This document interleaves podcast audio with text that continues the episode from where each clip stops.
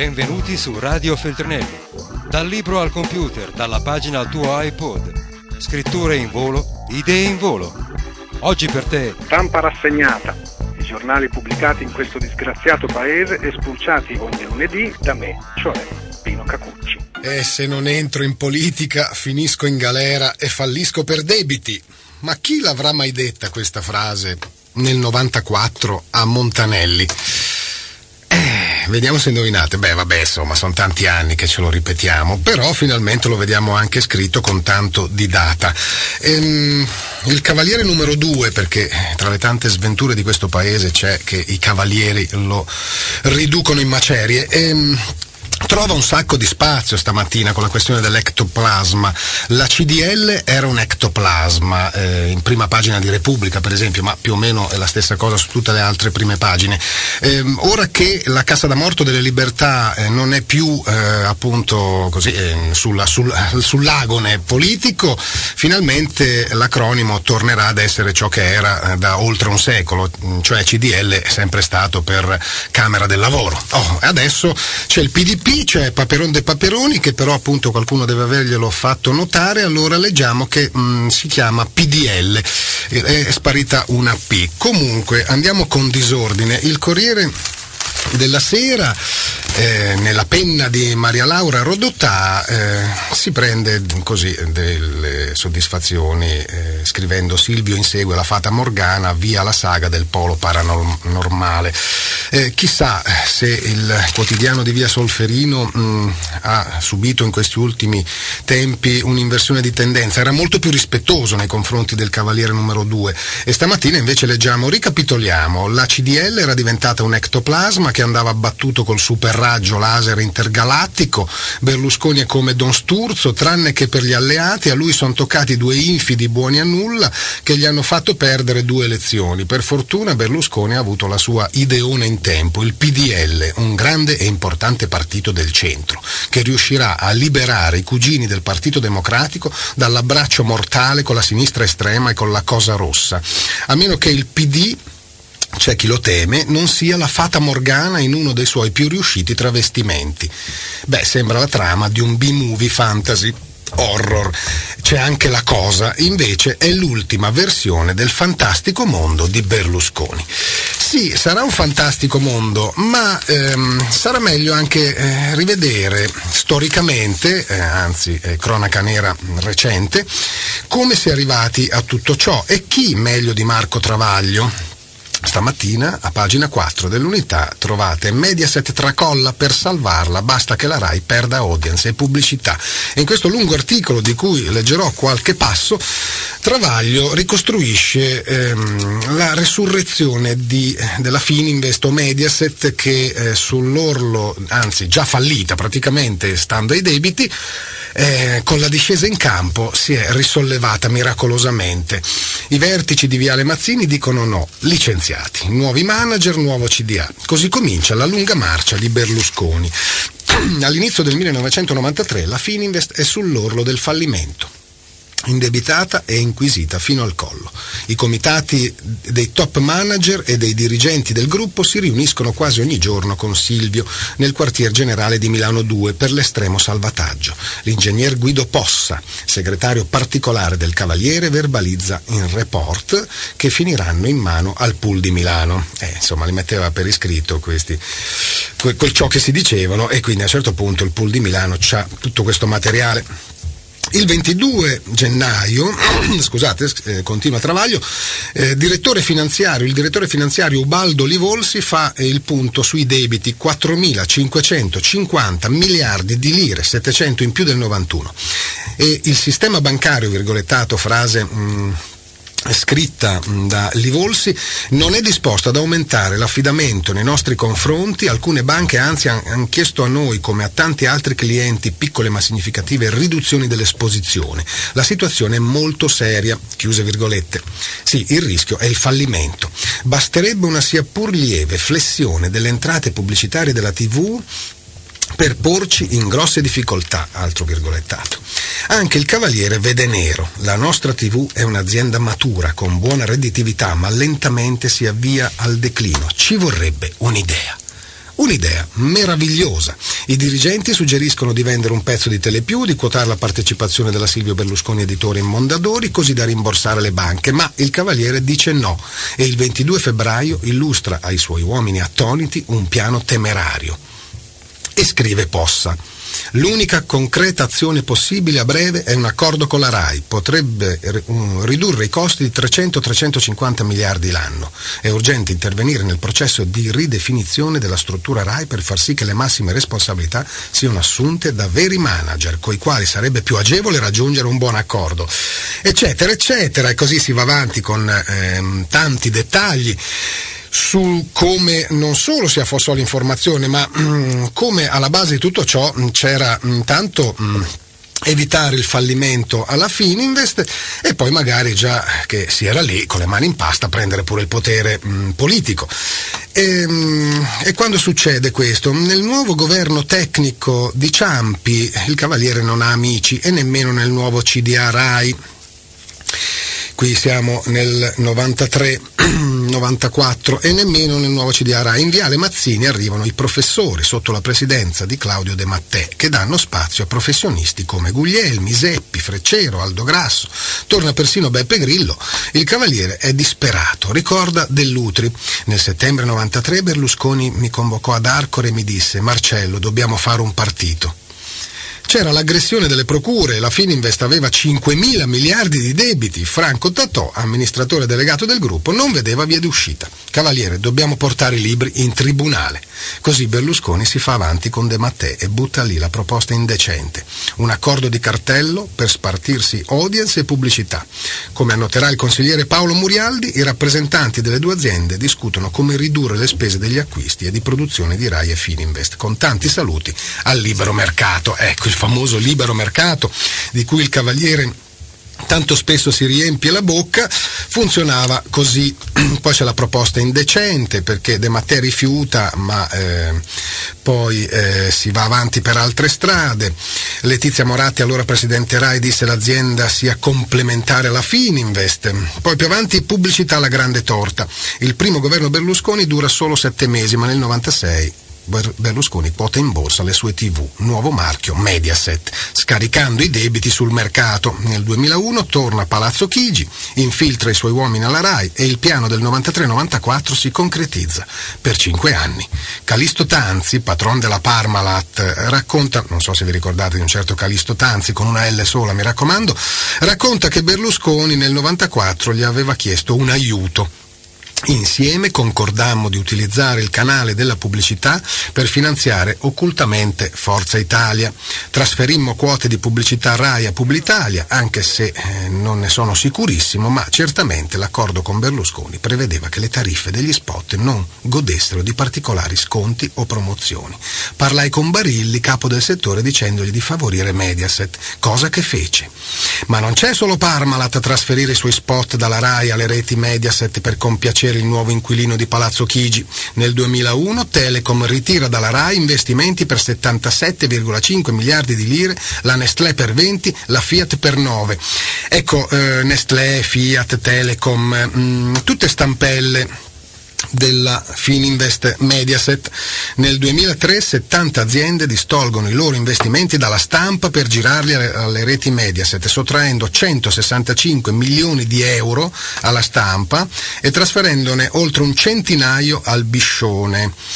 Poi più avanti anzi alla, andiamo alla fine, Mediaset ormai è una gigantesca macchina da soldi, altissimi ricavi pubblicitari, 2,5 miliardi di euro l'anno, bassissime spese per i palinsesti, un miliardo, il 22 marzo 2005 Mediaset annuncia i migliori risultati economici e finanziari dal 96, utile netto 500 milioni di euro, più 35%, raccolta pubblicitaria più 9.1, un'azione Mediaset vale 187% in più del 96 e Berlusconi ha triplicato il suo patrimonio dal 94 da 3,1 a 9,6 miliardi di euro. Niente male. Nel 94 diceva a Montanelli se non entro in politica finisco in galera e fallisco per debiti. Ne ha fatta di strada. Eh, intanto ehm, Sì, eh, tutto questo mh, mm, non trova molto spazio nelle prime pagine, meno male che c'era eh, Travaglio a ricordarcelo a pagina 4 dell'unità, mh, mm, ehm, perché eh, certo eh, la morte di un altro militare italiano ha dato un po' di respiro al Cavaliere eh, sulla questione dello scandalo mh, mm, dell'accordo eh, tra Mediaset e la RAI.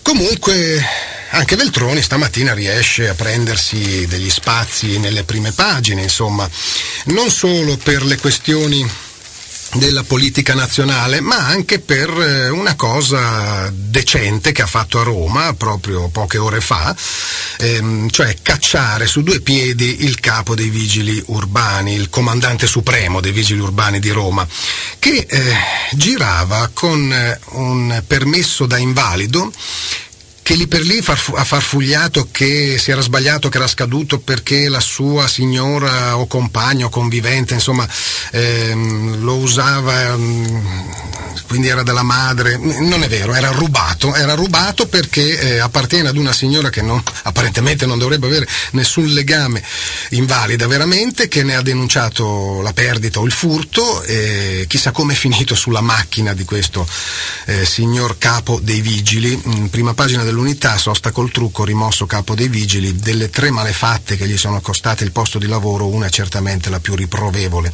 essersi impossessato del permesso disabile di una vecchia, di una signora, insomma vecchia, eh, di 86 anni per salvare dal carro attrezzi la macchina posteggiata in divieto.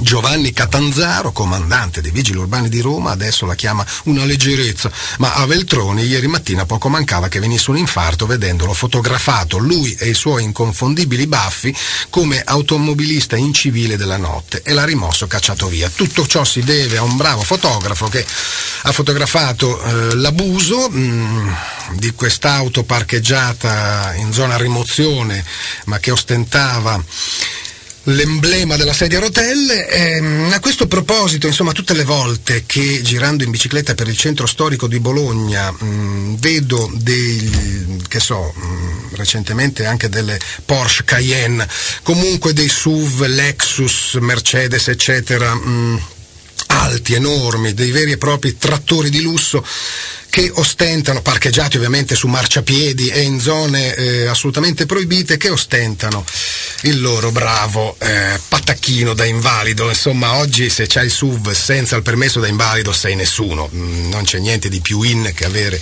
il SUV e l'invalidità. Poi ovviamente sono tutte invalidità che o appartengono a eh, lontani parenti messi eh, in un certo modo sicuramente che non potrebbero salire alla guida di un SUV così alto, no?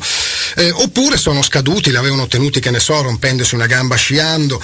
Ecco, eh, i vigili che non sono come il capo vig- dei vigili mh, mm, di Roma eh, potrebbero ogni tanto darci una controllatina, ecco, a questi permessi dei SUV mm, che scorrazzano e stanno anche sui marciapiedi. Comunque, altri vigili un po' più gagliardi, diciamo un po' più, ma io direi simpatici, via. Ehm, ce li abbiamo a Napoli. Una volta tanto non è per eh, malaffare, corruzione o perché chiudono gli occhi su cose che accadono intorno a loro mm, per una questione un po' boccacesca, scandalo a Napoli, la leggo su Repubblica, scoperto in ufficio mentre fa sesso con una collega, protagonista infatti un vigile una vigila, sembra di capire. Il traffico caotico di Napoli e le giornate fitte di impegni on the road non hanno dissuaso un vigile urbano dal concedersi una pausa a base di piacevoli distrazioni. Un collega l'ha scoperto a fare sesso in ufficio nell'orario di servizio con una collega Probabilmente il fatto non si sarebbe venuto a sapere se a sorprendere i due, entrambi sposati, in atteggiamento inequivocabile, non fosse stato, sulla scrivania, non fosse stato un altro vigile a sua volta legato sentimentalmente alla signora, che però non dice qui se è il marito, mm, quindi forse la signora ne aveva almeno tre di spasimanti. In ogni caso, il terzo incomodo ha riconosciuto la sua donna, un, eh, dello stesso ufficio dei suoi due spasimanti e colto da malore è stato portato in ospedale. Quando si dice gli ha spezzato il cuore.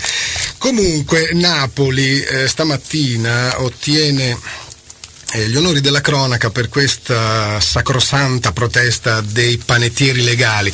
Sì, perché non si finisce mai di scoprire dettagli sulla camorra di, di Napoli e non solo si occupano di immondizia, ma si occupano eh, di, di, tutto, anche di pane, cioè ci sono centinaia e centinaia di forni clandestini. La notizia che troviamo eh, stamattina su diversi eh, giornali, per esempio su questa stessa pagina dedicata ai vigili, a un certo punto eh, c'è anche un articolo con foto di panettieri che distribuiscono per protesta il pane gratis ieri domenica a Napoli. Il titolo è Forni abusivi per fare il pane, la camorra fa bruciare anche le bare.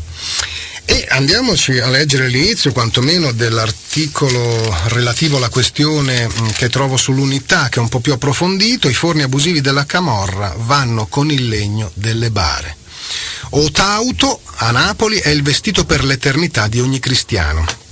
Tra l'altro eh, suppongo che derivi dalla dominazione spagnola, visto che Otauto assomiglia molto all'ataud spagnolo. Nel lessico della mala ricorre spesso questa locuzione, ma evidentemente per la camorra nulla si crea, nulla si distrugge, piuttosto tutto si trasforma e così Otauto, cioè la bara, di mogano o di faggio prevalentemente, assolte le funzioni proprie per un certo numero di anni, viene riciclato come legna da ardere nei forni abusivi gestiti dai clan, in cui si panifica quotidianamente. La rivelazione dell'assessore all'agricoltura della provincia di Napoli, Francesco Emilio Borrelli, che ieri nella centralissima piazza Trieste e Trento, no Trento e Trieste, chissà perché, ha organizzato insieme con alcune associazioni di produttori una distribuzione gratis di pane, con l'obiettivo dichiarato di portare all'attenzione dei cittadini la necessità di acquistare, all'attenzione dei cittadini la necessità di acquistare il pane solo dai rivenditori autorizzati e dai panificatori che rispettano le leggi che tutelano anche la nostra salute. Sì, perché non c'è solo una questione, come dire, eh, moral scaramantica. Eh, il, legno, il, legno, delle bare è impregnato vabbè lasciamo perdere del caro estinto, ma eh, di sostanze chimiche per renderlo quello che è, insomma, eh, inattaccabile all'umidità per esempio, quindi mh, mm, bruciare quel legno e farci il pane, auguri. Ma meno male che a Napoli non si può più fumare sigarette nei giardini pubblici. No, almeno un problema è stato risolto. Dunque, eh, tirando avanti sull'unità, già che ce l'ho qui davanti, il titolo è Scalmanate. Mm, beh, insomma, scalmanate noi, ma che non volevamo il palco politico. Ed è un articolo di commento alla manifestazione contro la violenza alle donne che ehm, ha visto molte donne cacciare in malo modo o quantomeno apostrofare le politiche di professione e in particolare la, la, la, Mastro Giacomo V, come si chiama? Mas, Mastro Linda, no, Prestigiacomo, ecco, le organizzatrici della manifestazione di sabato, due punti. Contestiamo i Pax dimenticati, il pacchetto sicurezza, la retorica sulla famiglia. Poi tra le tante spernacchiate, fischiate e per fortuna zittite c'è anche la Ritalin Armeni, non so se ce l'avete presente, la pancera di Ferrara.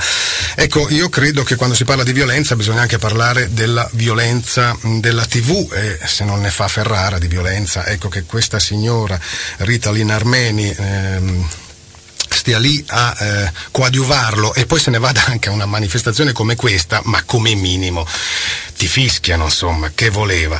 Tra l'altro continua a far perdere voti a Rifondazione perché fa parte di Rifondazione la signora Armeni. Comunque, continuando sull'argomento diritti delle donne, su carta che trovate in edicola questa settimana c'è un lungo reportage di Raul Zibecchi, giornalista argentino eh, che di America Latina ne sa molta, sul Messico e mh, mm, su questa brigata callejera de appoggio alla mujer, cioè la brigata di strada d'appoggio alla donna, che eh, si occupa anche di diritti delle prostitute che è riuscita in Messico ad aiutare le, le lavoratrici del sesso a organizzare la loro indipendenza e la loro salute, con hotel autogestiti e cliniche gratuite. La brigata ha poi incontrato gli zapatisti e i problemi delle donne indigene. Prostitute, travestiti, gay, transessuali c'entrano con la rivoluzione? È così la domanda retorica del titolo. Mm. A quanto pare in Messico sì, Leggo più avanti hotel autogestiti da prostitute, cliniche gratuite in cui è possibile fare le analisi in modo riservato. I progetti della rete si finanziano con il mercato dei preservativi autogestito. E poi nei villaggi indigeni zapattisti si cominciano a vedere ragazzi che camminano mano nella mano e donne che chiedono il divorzio, scelte un tempo impensabili. Beh, eh, questo è il Messico più profondo. Mm, poi se insomma, andiamo a Città del Messico, essendo appunto eh, una nazione federale, un, una unione di stati ed essendo Città del Messico uno stato a sé, quindi può legiferare, beh, ehm, neanche, per certe cose neanche i paesi scandinavi sono avanti quanto la legislazione di Città del Messico riguardo a tutte le questioni mh, delle coppie di fatto dei diritti del, delle donne, dei gay, dei transessuali e così via. Certo, il resto del Messico non è ancora adeguato alla sua capitale. Um, un altro articolo che eh, chiude un po' questo lungo reportage riguarda il libro erotico di Marcos. Vi ricordate? Um, I giornali italiani abboccarono tutti quando insomma, venne eh, sparata questa battuta da Marcos eh, dalla selva lacandona che eh, disse sto scrivendo un libro erotico, eh, ci credettero, era ovvio che mh, mm, così era uno specchietto per le allodole. Adesso questo libro erotico è uscito, eh, solo in Messico per ora, costa ben 90 dollari per copia, eh, è stato stampato in soli mille esemplari, è in realtà un oggetto d'arte perché eh, diversi pittori di fama messicani ah, lo hanno illustrato con tavole di um, Antonio Ramirez e Efraín Herrera, eh, l'editore il collettivo Callejero di Guadalajara, eh, libro di pregio, libro proprio da, da regalo, dove eh, gli scritti um, del SUP eh, si intitolano Noches de Fuego y Desvelo. Eh, certo non è un libro porno, non è, eh, sì, è erotico, ma non nel senso in cui si aspettavano alcuni giornali italiani.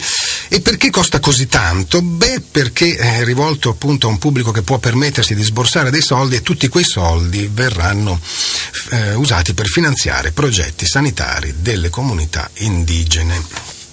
E, ehm, la storia, brevemente, protagonista è Sombra, guerriero con l'armatura che corteggia una donna, la signora dell'actual sospiro. Il tutto scritto in uno spagnolo antico.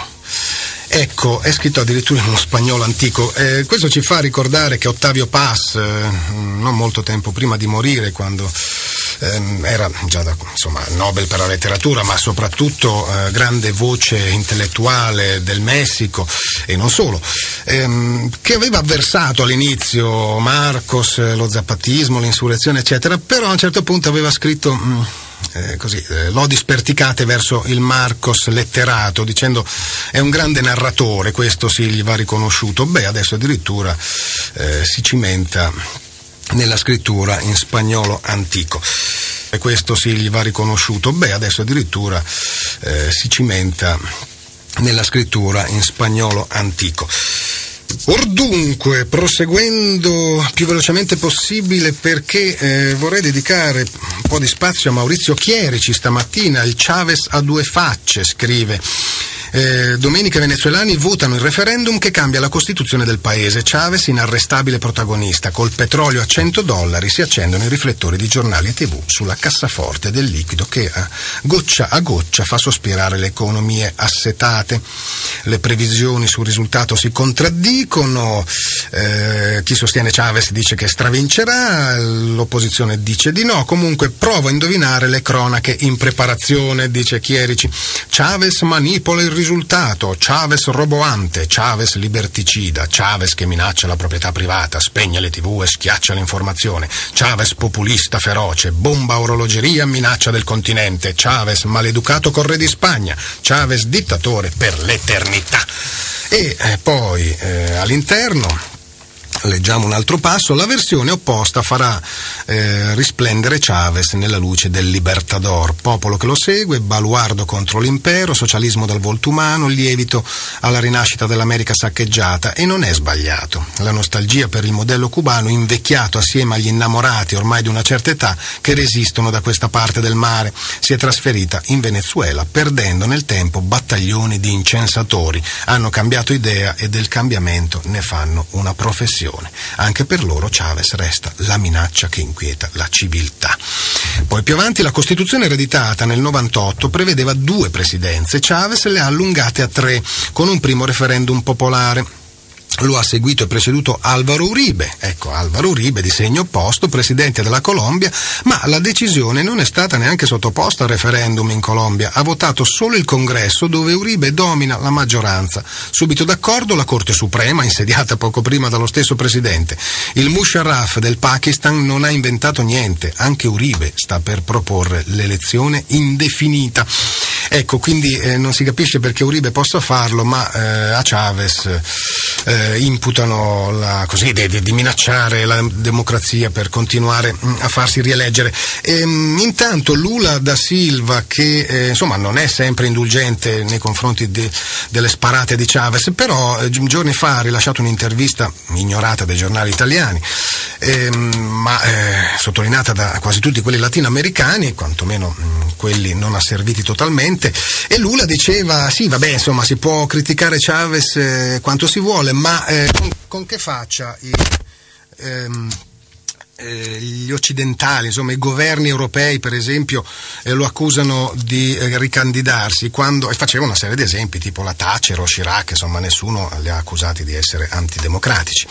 Le nuove regole che Chavez propone, scrive mh, mm, Chierici, mh, mm, agli elettori prevedono il controllo politico della Banca Nazionale, restringe la libertà dei cambi per evitare fughe di capitali, ma è anche un controllo sulle strategie anti-inflazione. Quindi libertà di distribuire interventi assistenziali e sussidi senza gli intralci dei tecnici della finanza. L'opposizione sostiene che è un modo per comprare voti, ma se i voti non sanno cosa mangiare, cosa fare? Dubbio di tante Americhe Latine, 220 milioni di senza niente.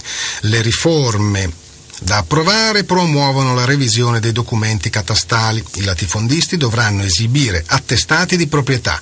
Il disinteresse dei governi del secolo passato ha permesso l'allargarsi di latifondi che hanno inglobato senza freni terreni demaniali, quindi dello Stato. La nuova Costituzione vorrebbe distribuire le distese recuperate a contadini senza terra e a cooperative che il governo si impegna a sostenere finanziariamente. Poi controllo dei prezzi per evitare speculazioni, orario di lavoro ridotto a 6 ore con stipendi minimi garantiti e la possibilità di monitorare i movimenti dei conti bancari per accertare la lealtà fiscale. Oh, tutto questo è contro la democrazia, ma comunque ehm, c'è chi eh, considera tutto ciò pratiche del socialismo marxista importato da Cuba. Va bene, per concludere, ehm, Repubblica giustamente dedica ehm, un bel po' di spazio a questo no del Vaticano al Dalai Lama, niente incontro con il Papa. Dopo che insomma, eh, sembrava scontato che il Dalai Lama si incontrasse col Papa, il Vaticano annuncia che mm, non se ne fa nulla, anzi non vuole proprio manco vederlo. E per ringraziarsi ovviamente la solita Cina che ha fatto fuoco e fiamme. E, ehm, così eh, va, eh, vanno le cose alla faccia della doppia morale. Certo che se Cristo non fosse risorto si rigirerebbe nella tomba sentendo cosa sta combinando il Papa. Questo è pure quello precedente. E come eh, ogni, ogni, lunedì ormai nell'unità c'è l'inserto M che eh, può voler dire tante cose la Guardia di Finanza scopre casualmente i criminali responsabili dell'atroce morte dell'informazione italiana. Finalmente un caso risolto. Il mandante è Silvio Ucurtu. Gli esecutori sono Fabrice de la Noisette, Clemenzo Minimum, Flavio Accattoneo, Brunello Moscazzezè, Rossella Scarlett O'Hara e in più Deborah Bergamaxi, Francesco Pio Morti, eccetera, eccetera, eccetera. E con ciò eh, vi saluto al grido di Viva Gaetano Bresci, imperitura memoria a Gaetano Bresci. Buona settimana a tutti. Radio Feltrinelli, tieni la mente a sveglia, non smettere di leggere. Resta collegato a questo podcast